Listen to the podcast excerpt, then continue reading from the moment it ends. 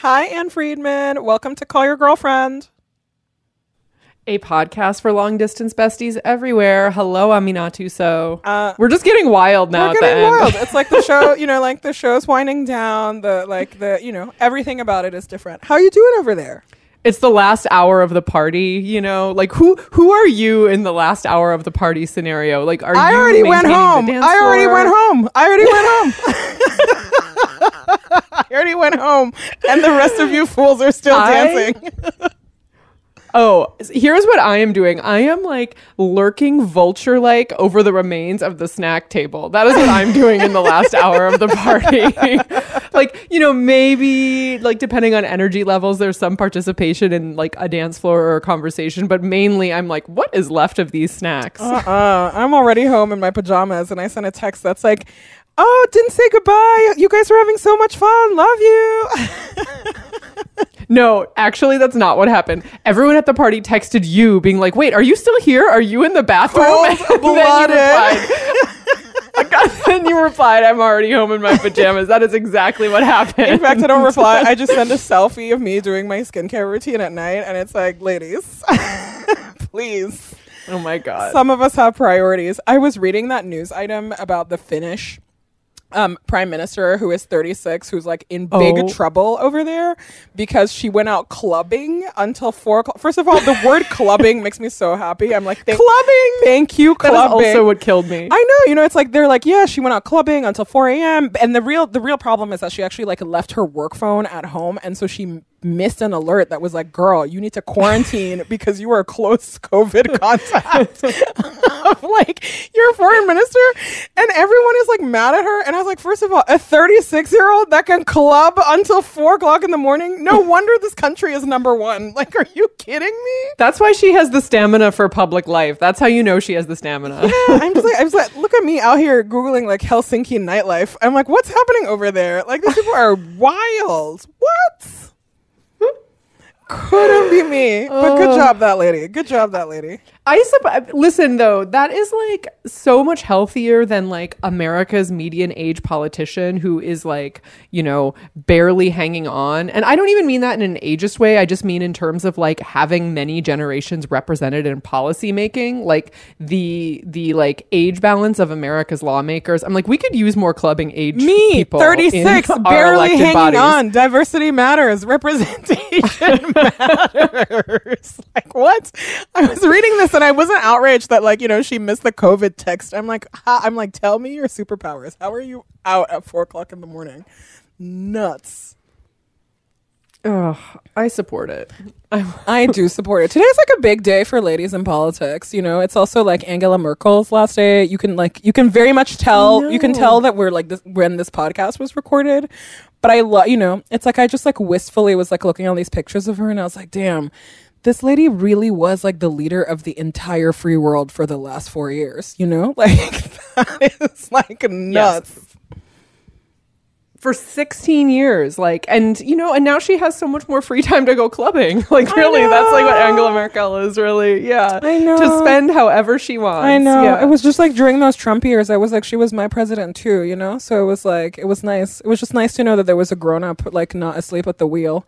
But how wild. How wild. I know. I know. Okay, and um, what are we talking about today? Today, I talk to um, Pamela Paul, who is the author of A Hundred Things We've Lost to the Internet. Um, Pamela is the editor of the New York Times Book Review, and you know, and this book is really takes you on a nostalgic tour of the pre-internet age.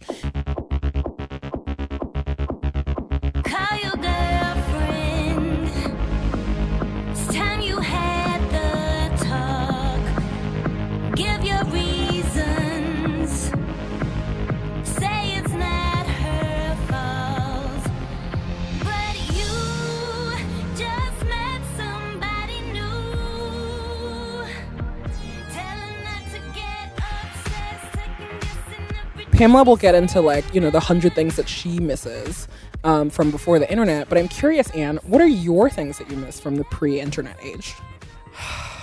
I don't. I, I don't know actually if there's anything that I because I was so young in the pre-internet age, like I, I I definitely like did not get the internet until I was a teenager and you know and we did not have accessible internet in our pockets until I was like a fully baked adult. So I don't feel like I have the perspective of like knowing an adult life without the internet, which probably makes a difference.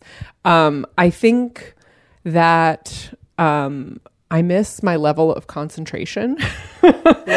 um and I also I also um, do miss um, inaccessibility. Like I think you know I I definitely have different speeds with different friends in terms of the assumed responsiveness that we will each have for each other.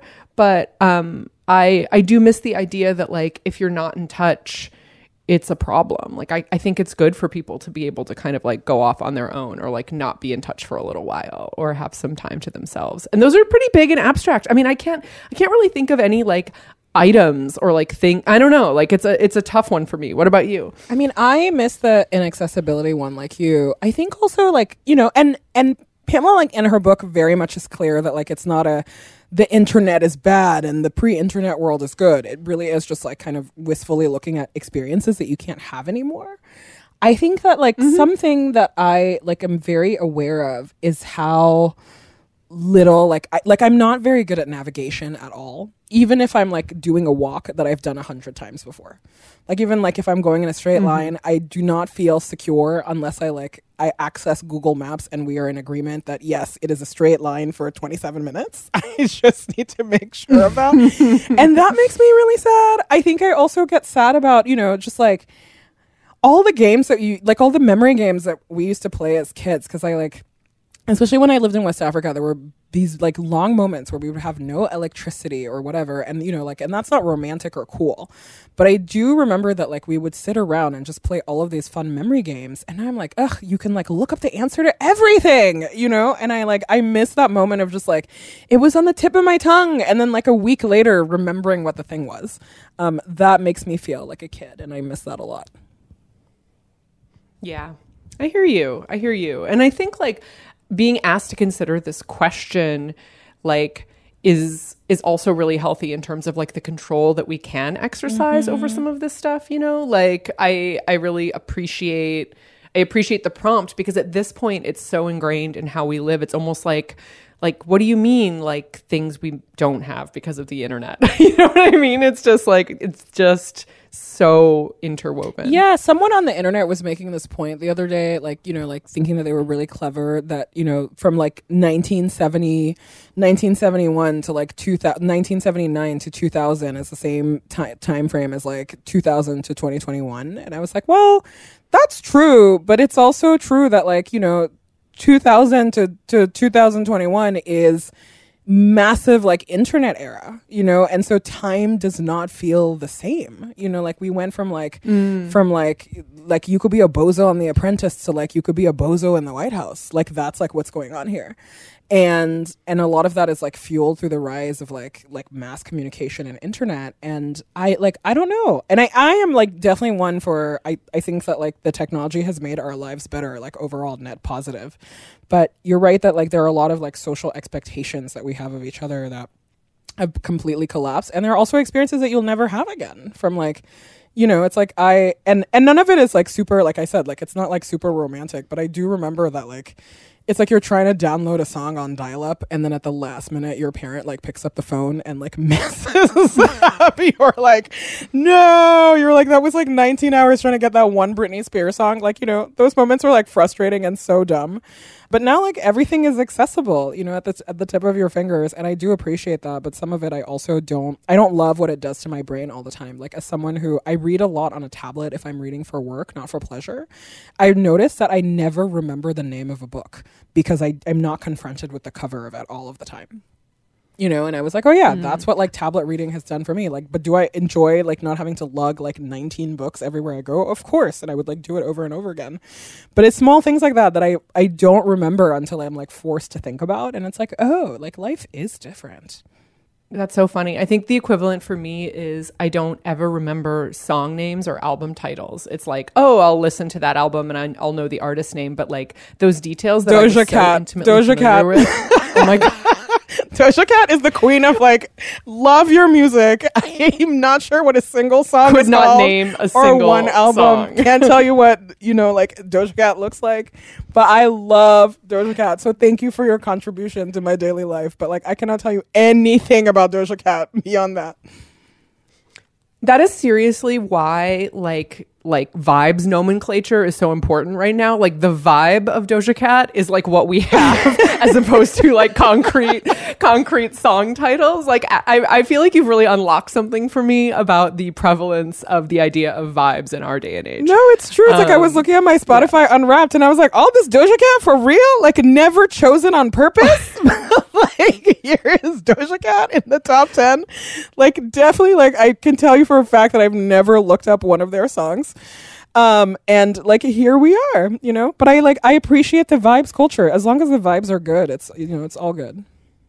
Here, here we are. The other thing that I think about um, when being confronted with this question is about how much modern creative advice and like wellness advice and like how to be a healthy person in terms of like work life balance, heavy air quotes on that. How much of that advice is really about like countering the ways being connected online pushes us to live. You know, like so much creative advice is like turn off your phone and take a random walk or like, you know, like pick up something like pick pick up a random book and like you know, I don't know, like it's a lot more I think like about undoing those easy access to culture and like easy access to like you know numb out entertainment and i i really had not thought until being prompted by this question like how there is this like modern creative advice industry that really um, thrives because it is like providing counter advice to like what the internet makes easy Right. It's like the advice is really like be bored more. You know what I mean? It's like just be bo- be bored more and don't drink from the fire hydrant of you know like online knowledge. Just be bored more. It's true. It's true. It's like, you know, maybe maybe like like think about actual publications or actual albums instead of just being like whatever the algorithm is serving. album. I don't know. What is an album, um, ma'am? Who has time for an album when we have like vibes and like 15 second TikTok snippets? I reject this. uh, I'm gonna hang up with you and go put on a vibe. well, before you hang up, here is Pamela Paul. And again, the book is called 100 Things We've Lost to the Internet, and it's available wherever you buy books. My name is Pamela Paul. I'm editor of the New York Times Book Review and oversee books coverage at the Times. And my most recent book is 100 Things We've Lost to the Internet. Pamela, where are you finding the time to write when you're reading so many books that you have to write about for your other job? Tell me all the secrets. All the secrets are that I do nothing fun. I grossly neglect three children who are also full time in addition to my full time job. You know, I used to write on the train. So I have written, I think this is the fourth or fifth book since I came to the Times. Before that, I worked from home in my pajamas and I could write whenever I wanted. I could also procrastinate whenever I wanted. Um, and since I've been at the Times, I added a commute to my life that enables me to write on the train. And the good thing about writing on the train is that you really, if, if you're confined to two 37 minute segments to write a book a day, you do not mess around. And you can't, you know, you can't get up and clean the toilet or walk into the other room or decide to alphabetize something. Like, there's no procrastinating on the train. And so you, you, you become very focused and highly disciplined. What happened in the middle of this book, of course, was that there was this little pandemic, which ended my commute. Um, so then I basically removed, you know, sleep, television, movies, and play from my life. I subtracted those things, um, and it was a very uh, intense time.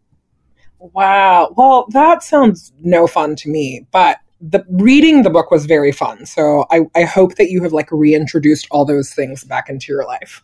Yes, I've slowly slipped back into television. I'm working on sleep. well, will you tell me the story of kind of how the book came about? Like why the hundred things that we've lost to the internet? You know, it has a few origin stories. One of the things is that um, I am very high tech in my work life. I have to be as a journalist, as we all do. Um, and, um, but I am not as high tech in my personal life. And I realized that those were kind of deliberate choices. And so I wanted to write a little bit to kind of get at those choices and, and why one could make those choices. One of the things I think that's really interesting about technology is that technology, of course, is an industry like any other. Um, it's not a greater good necessarily, although it can do a lot of good and it does do a lot of good. I'm not like a, you know, I'm not a Luddite. I feel like I'm obligated to say. Um, but it's products and services that are sold to us. They're sometimes sold to us um, as free in quotes. Of course, we know they're not really free and they're often big costs like, you know, democracy um, and privacy. But we have a choice about whether we adopt a new technology or not, mm-hmm. generally speaking. And so that was one component. Another component is that with the internet, we're constantly looking ahead. We're like five steps ahead. Like, okay, Slack, I'm using Slack this way. I've just learned this, that there's this other thing. I feel five minutes behind. What do I need to know in order to be on top of it tomorrow and next week and next month? Like, we're constantly in fast forward motion. And I wanted to take a step back and say, wait a minute, not just how did we get here, but what did we used to do before all this? Like, what did we do? You know, I landed last night at LaGuardia. And I looked on my phone to find the baggage claim. And then I looked on my phone to get a lift. And then on the way home, I played spelling bee in the car. Like, what did I do before all those things? You know, and that was what I wanted to explore. I wanted to remember what it was in the before times and kind of capture that, if possible, in these hundred short chapters. I mean, I think that that was what was so interesting about reading this book in a pandemic where we're bemoaning a different kind of before time. And you really confronted me with a before the pandemic before time. And there were, there were real moments of, I like, you know, there were a couple times where I, I found myself really agreeing that I missed a lot of things. And then I would remember that like in the moment of the pandemic, I specifically am like really happy for technology. I don't know how the people survived the 1918 pandemic. Like, I really, I was like, what did you people do when you were not zooming with each other halfway across?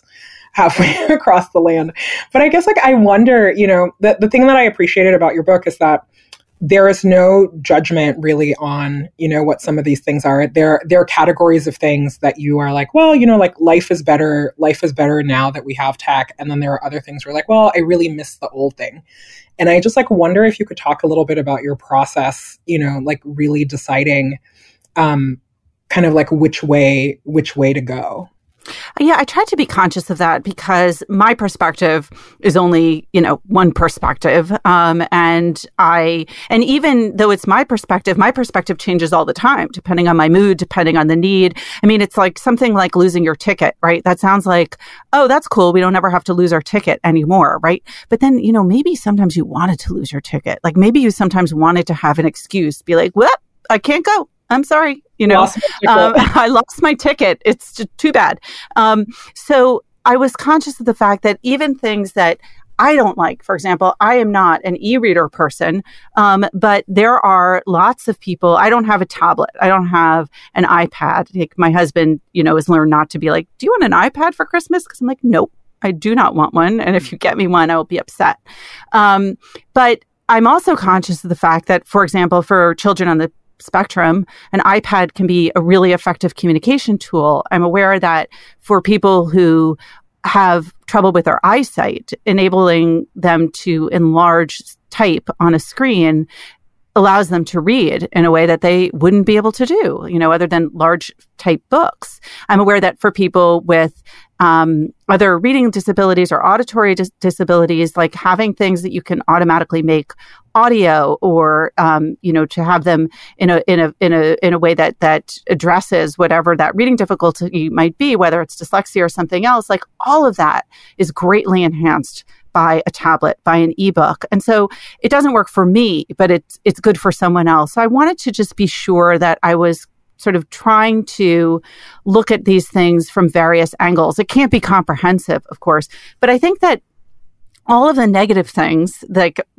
they can be positive, or maybe not all of them, but but some of them certainly can be. Um, you know, like the designated driver, right? Like you don't need a designated driver anymore, like the one person who has to stay sober, um, and so that's a great thing, right? Because everyone can go out and have whatever kind of fun they want. But if you talk to the parent of a teenager in, let's say, LA, it's really kind of unnerving because then they're like, "Oh my God!" Like no one has to be responsible. There's no restraint, and I don't know, you know, when my kids are coming home or how they're getting here because they're all Ubering all the time. So I just tried to kind of keep everything in that perspective.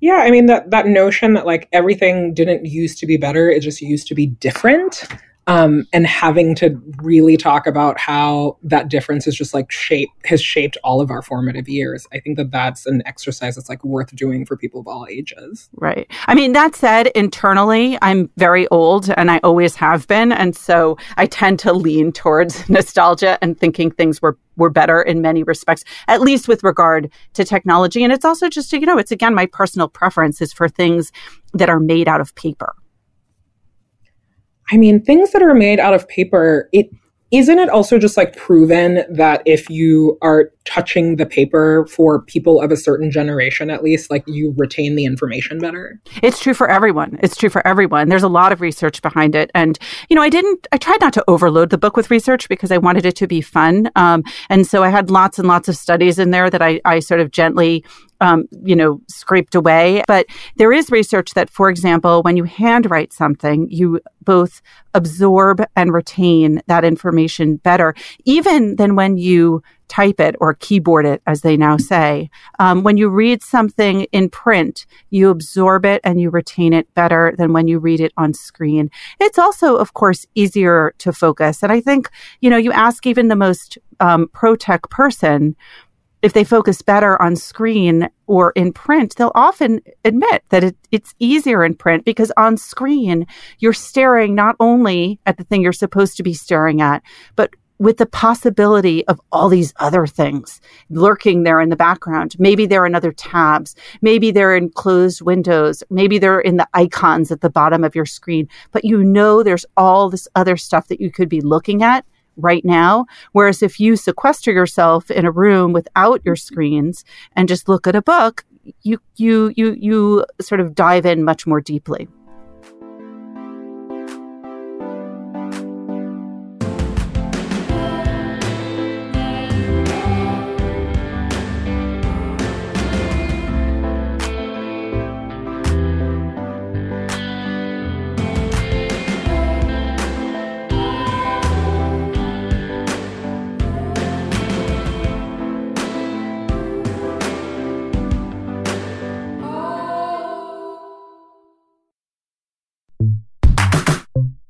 Man, I um one of your essays has to do with filing cabinets. And it was it was actually like shared with me by a friend who teaches computer science. And he was telling me this um like quite fascinating thing. And it's distressing for him and for people who teach computer science. But for me i was like oh wow. Um, where he was basically explaining to me that one of the challenges of like modern um, you know like teaching of computer science is that the kids today do not have a reference for filing cabinets so that analogy is completely lost on them because they've grown up in the world of iOS where you never need to, you never really had to learn how to look for things or how to file them away like we had to. And there was something about that that was like really it was both like sad and also like really eye-opening because he was telling me that like in order to teach them he has to explain to them what the filing cabinet does but none of them have grown up with filing cabinets so they they literally don't understand why you would need like a Pendaflex and like to hide to right right that way and i was like oh wow like this is not you know like it i guess like that that example is so fascinating to me because it's really wild that in his line of work there is not a better analogy for explaining the thing that he needs to explain yeah. You know, and at the same time for the kids that they were just like really have not been exposed to this. And I was like, oh wow, like the world really is marching on in ways that are terrifying. I, I, love that you used the phrase kids today before I did, because then that gives me like a, a pass to use it maybe once or twice in the rest of this conversation. But it is interesting. I mean, there are, of course, files online and they were modeled after actual files. I don't. I don't think that the icons still look like that. I think they've moved on from uh, Oh well, no, actually they do. I think they still do look like They still look like, and people must be like, "That's such an interesting shape." Who like are you know digital natives? Like, "Oh, I wonder why there's a little bump up there, which of course is the tab um, on a Manila folder.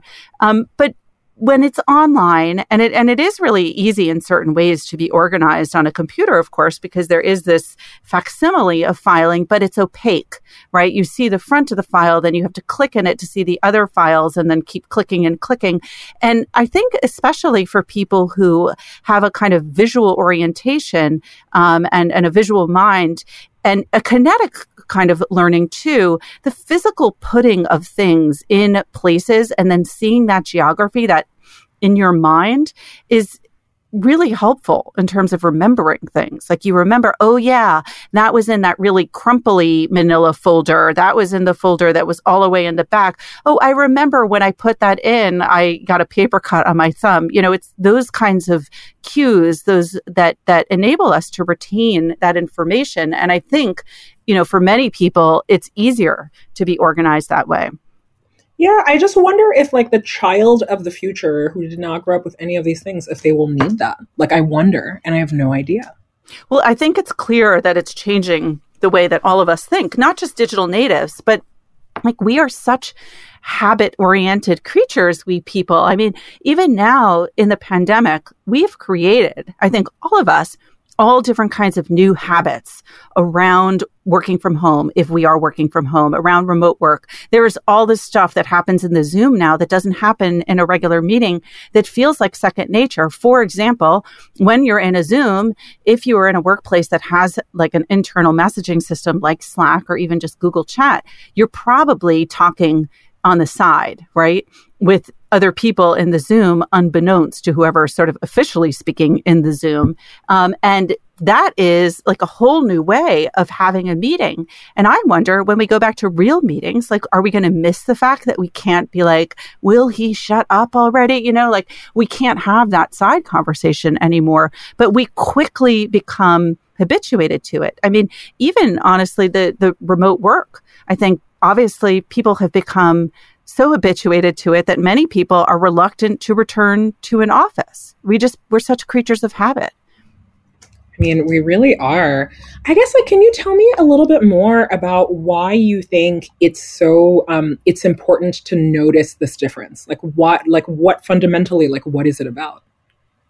Well, for one thing, I think that technology has been changing at such a rapid pace and in so many different arenas from work to dating to vacation to um, family relationships to education. It's so much happening at once that I don't think we have like our bodies or our minds have fully caught up with it. It's impossible to. Like if you think about human beings as a, as an animal, right, that has evolved over time, there are many aspects to our physical cells and to our brains that still date back to like our hunter gatherer phase, you know, like the, our our our um adrenaline that we have when we are sort of um, fight or flight response when we feel endangered like comes from back then and I don't think that our bodies or our minds have in any way adapted in this short period to the internet. I mean, just think about, for example, what you go through emotionally in one day online because you're experiencing things directly and then you're experiencing them in your social networks. So you could wake up, right, and find out, like, oh my God, it's the first anniversary of my best friend's uncle's death and they were really close. And here's a little thing she's posting about it on social media. And then you go to another window and you see, like, everyone is attacking this thing I wrote that I was really proud of online. And now I feel bad about that. And then you go somewhere else and you're like, oh my gosh, my third grade teacher just friended me on, you know, or followed me on Instagram. And isn't that so nice? And you're just cycling through like this incredible number of emotions. Like it's it's a lot that by the end of the day, I think we just feel exhausted. I mean, Right? it is And- exhausting. It's too much emotion, but it's also too much information. Like we're not Right. supposed to. We're not supposed to know this many number of people. We're not supposed to have be so clued into every minute of the day of people that we know. Like it's just it's very strange to right to just have that lack of privacy. You know, something that um like and, and, so in depth too, right? Like mm-hmm. remember, like when I think about reunions, right? There's a reason why you maybe only stayed in touch with like three kids that you went to elementary school with, but now we're in touch with all of them. And not only are we in touch with all of them, but we know like really intimate details about their lives. Like you can go down a whole rabbit hole and then suddenly sort of come to your senses and be like, wait a minute, why am I watching this person who was in my fourth grade class, her kid playing violin? Like I would, I would never, you know, if, if, if like that person reached out to me and said, would you like to come to my son's violin concert? You'd be like, are you crazy? We haven't spoken since fourth grade. And yet here you are. And you're like, oh, he's really good at violin. You know, it's weird.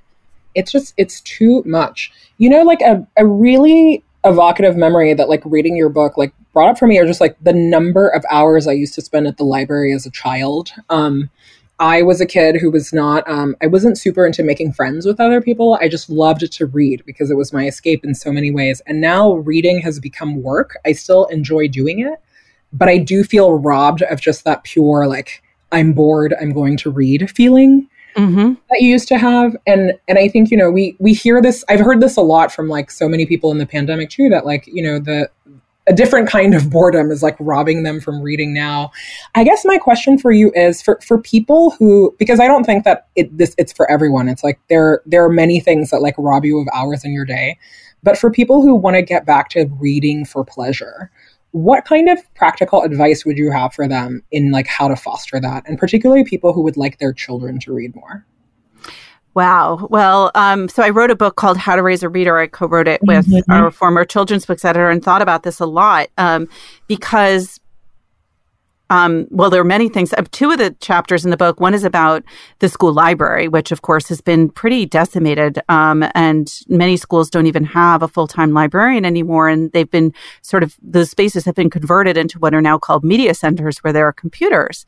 Um, and it's, it's natural that kids are going to be drawn to the computers when they're in the same room. It's sort of like, here is some candy and then here is a little bit harder sort of to digest broccoli um, over here on the on the bookshelves. I think it's also another chapter is the bookish boy because I think that for a cerebral, curious boy, the internet offers a lot of the things that books used to deliver or and still do to those who continue to read but it's for fact finders for visual readers for kids that love statistics. Like they used to read joke books and sports books and baseball card collecting books and you know and um, and that really is better served in many ways uh, online. And so they're not as drawn. I think that there are a few things that parents can do. Um, one is, of course, to read aloud to your child. It's one of the most important things, but also to look around your home and see the places where technology is accessible and present, and then look at the places where books are present. So if you, you know, one of the as I said earlier, one of the things I wanted to point out in this book is that we have choices here, and parents have choices and power to make those choices for their kids. They don't often use them necessarily. And I understand why. I'm a parent of three kids. It's hard, but you can choose, for example, to only have computers in one room of the house. You can choose to have um, a TV slash computer, since it's often one and the same now, only in one room of the house. And you can choose to have books everywhere in the house. And if you have a lot of books and you make sure that you have a constant flow of books in the house or in the home, the apartment, then you are ensuring that your children are exposed to that possibility. And it's really hard for a child to say they're bored if they're in a room surrounded by books. So there are two factors that um, are really significant in determining whether a child grows up to be a lifelong reader. That is someone who chooses to read among all the other leisure options that they have. One of those is being read to. So that's throwing out the carrot really early, showing like this is really fun. This is a warm and great activity that you can do with your parents or your caregivers that is full of, you know, love and creativity and, you know, great storytelling. And the other factor is the number of books in the home. And that sounds like that just means that you're wealthy because you can buy a lot of books, but it doesn't. It's controlling for income. And you can get those books, whether they're at libraries, just borrowed or purchased at a library sale or, you know, used books bought elsewhere. There are so many ways that you can get those books if you have them all over the house. I mean, in the bathroom, because people will read in the bathroom. And wouldn't you rather your kid be reading in the bathroom? allowed to read in the bathroom in my house. That was like a big no, no, no, no, no. Oh, and, really? And now it's like no reading the iPad. That over as an adult, I've carried that over, and it's the one place where I refuse to have like books or reading material in my house. But are devices allowed in there? No, definitely not. Okay. Nothing. Um, my mom just thinking that the bathroom was a disgusting place, that you should not take books or um, devices, certainly not. All right. Well, I, I'm. I guess our house is a little bit less proper, but uh, we have books in the bathroom. I'm jealous of those kids, especially like the comic books. And so, yeah, it's just like hearing you say that is very much like we all share these like very formative experiences, you know. And so, I. It's been interesting, just like going back to to thinking so much about what like what activity or experiences the internet has robbed us of, you know, whether yeah. you miss it or not. And the other thing is, you know, if the internet is getting in the way of your kids reading, you do as the parent have the power. I know it's really hard and it, this is obviously up to the individual parent, but you do have the power to limit the amount of time that your children spend online. You do have the power to limit at what age they get their own, we call it a phone, but of course it's not really a telephone. It's a portable internet. Um, you do have the power to um, delay that uh, that decision. Um, so there are things that you can do. They're just really hard. I'm not denying that they're hard, but you have to kind of make the, the judgment call, you know, based on your own circumstances and your kid and your family about whether, you know, when you think that's the right thing to do. Mm. Um, can you tell me about things that you like activity those activities or experiences that the internet has robbed you specifically of? Like what are the things that you miss? So, one of them is an experience that I had that was really transformative for me. That's kind of one time thing, but I feel really it, it it makes me incredibly sad that it's hard to replicate. And the other is a constant thing. So the one time thing is that after college, I made the decision uh, to move to another country, not to a major city.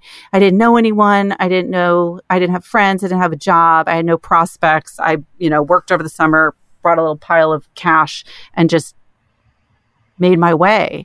And I was out of touch with everyone who I'd gone to school with, with my family. I didn't have, there were no cell phones. This was just before, you know, the, the internet. I think I came back and, and two years later, you know, AOL kind of started its thing.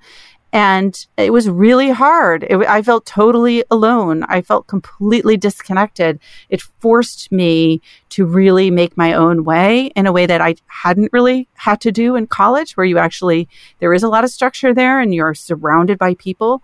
Um, and I think that was a really important experience, honestly. Um, it and even just like the little specifics of it. I mean, I went to Thailand. I, I, I had these cassettes that I listened to to learn the language before I got there. And they were like cassettes that had been developed for, I think, people in the armed forces. So the questions, you know, they, they taught you where is the airfield and is it a comedy or, or, a, or a a tragedy.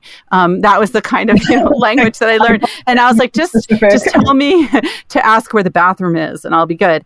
Um, but uh, now, of course, you could just bring your phone and just like Google Translate. And I actually think some of the experiences of not being able to communicate with someone who speaks another language, I think that's a really great exercise to have to go through. I mean, you learn that you actually, it's funny in at the time, I remember I would say, like, oh, yes, I was talking to someone in Angkor Wat in Cambodia and blah, blah, blah. And then I realized, well, no, actually, we weren't talking because this was a person who was Cambodian who spoke no English and I spoke no Khmer. And um, so we didn't talk. We did something with our hands, gesturing. We communicated.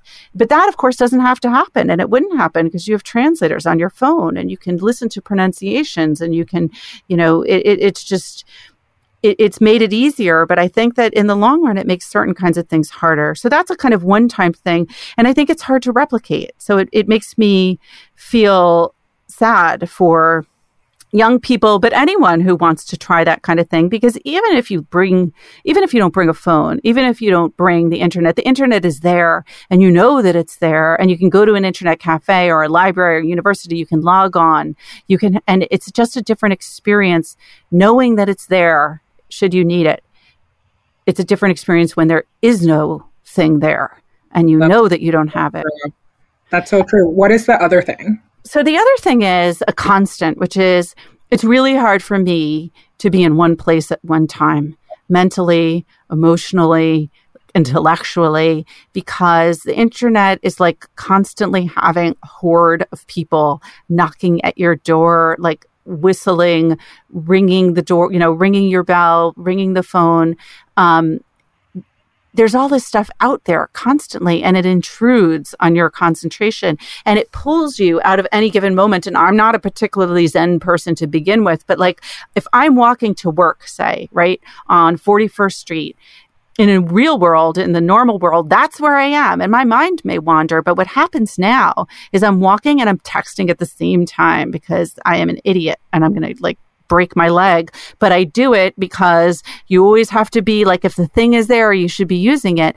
And then I remember one time a couple years ago, I'm walking along and I'm thinking about whoever I'm texting and I'm about to get to work. And then the phone, for whatever algorithmic reason, sent me a photo and it's like, you have a new memory, right? You get those messages every yeah. once in a while on an iPhone. And it's such a weird message. It's like really science fiction. It's like, what do you mean I have a new memory? And why did the algorithm decide that right now I needed to see this? And it's always really random. It's not even necessarily like on this day four years ago, but the memory that it gave me was of a trip to the Sydney Zoo that I'd taken while going to the Sydney Book Festival in 2017.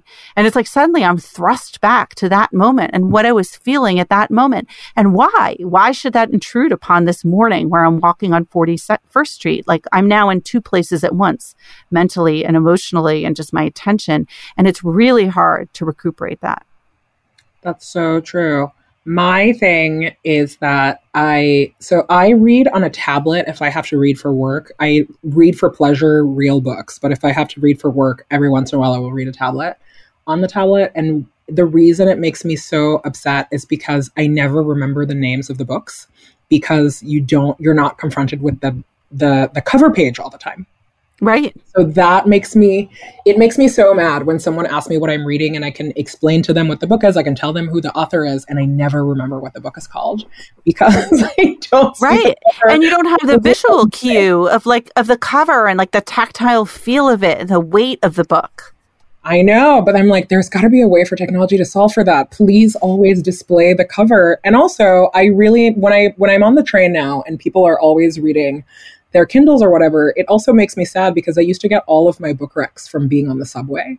Just being like, oh, yes. oh, four different people reading this thing today, and so that's how I that's how I knew what the hot book was um, around town. But it's very, um, yeah, I don't know. It's just been you've given me a lot to think about. Thank you. I mean, the subway experience has changed in so many ways, right? I think about it all the time. Not only can you not snoop at what people are reading, right? But also nobody looks up at you when you walk in the, in the um, you know, into the car. Mm-hmm. Like think about the missed connections. Remember missed connections? It used to be in like free weeklies. Then it was on Craigslist, but now it's just like who even notices anyone anymore? And if you bump into someone and you say, "Excuse me," they have AirPods in because they're listening to a podcast and they don't hear you, and they just glare at you, and you're like, "I said, excuse me, you just didn't hear it." I will say that for anybody who's interested in people reading um, on the subway, the Instagram subway book review is very charming.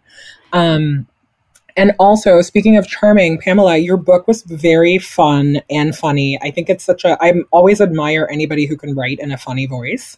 Uh, so thank you so much for doing that. And yeah, I think I'm going to spend the rest of the day thinking about the things the internet has robbed me of. Thank you. Okay, well, I hope they are. I hope they are pleasant thoughts. those those stolen yeah. things. They're generally always pleasant thoughts, or you know, or you or you find a way to bring that other thing back. Like that's what I was excited about, you know, just thinking about like the library and thinking about this thing with the subway or whatever. I was like, oh, there are ways to replicate those experiences. I think that what always makes me sad is that I forgot how much those how pleasurable those things were because they seem All so right. You know. Well, bring the pleasurable things back in your life. I know, we'll bring that back. I would like to be unreachable, even more unreachable. I love a little like nostalgia tour and I love I love really like profound thinking about like very trivial seeming things. Like that makes me very I happy. just found myself thinking about what is the like pre-internet equivalent of our show sign off. It's like, okay, like if we were doing this show in a pre-internet era, I would be like, I will talk to you on an expensive long distance phone call at some point in the next month. It's like I'll send you a phone card oh, to call oh me. Oh my god, yes. Or I will I will buy an I mean, expensive honestly, plane ticket. it would just be like see you see you down at it'd be like see you down at the park, you know, or something. If we like were lucky, but like we're not lucky enough to share I know, a, see, a park. See you when I yeah, see you, oh. Ann. See you when I see you. It would devastating. Absolutely devastating. okay, well, I gotta go. And also, you have memes that you need to send me. So, like, please catch up on your meme sending to me and uh yeah and it's like cold new york city night so i am going to bed my friend i um i'll see you when i see you but before that i'll see you on the internet all right i'll see you when i see you You can find us many places on the internet callyourgirlfriend.com, Apple Podcasts, Spotify, Stitcher. We're on all your faves. Subscribe, rate, review, you know the drill.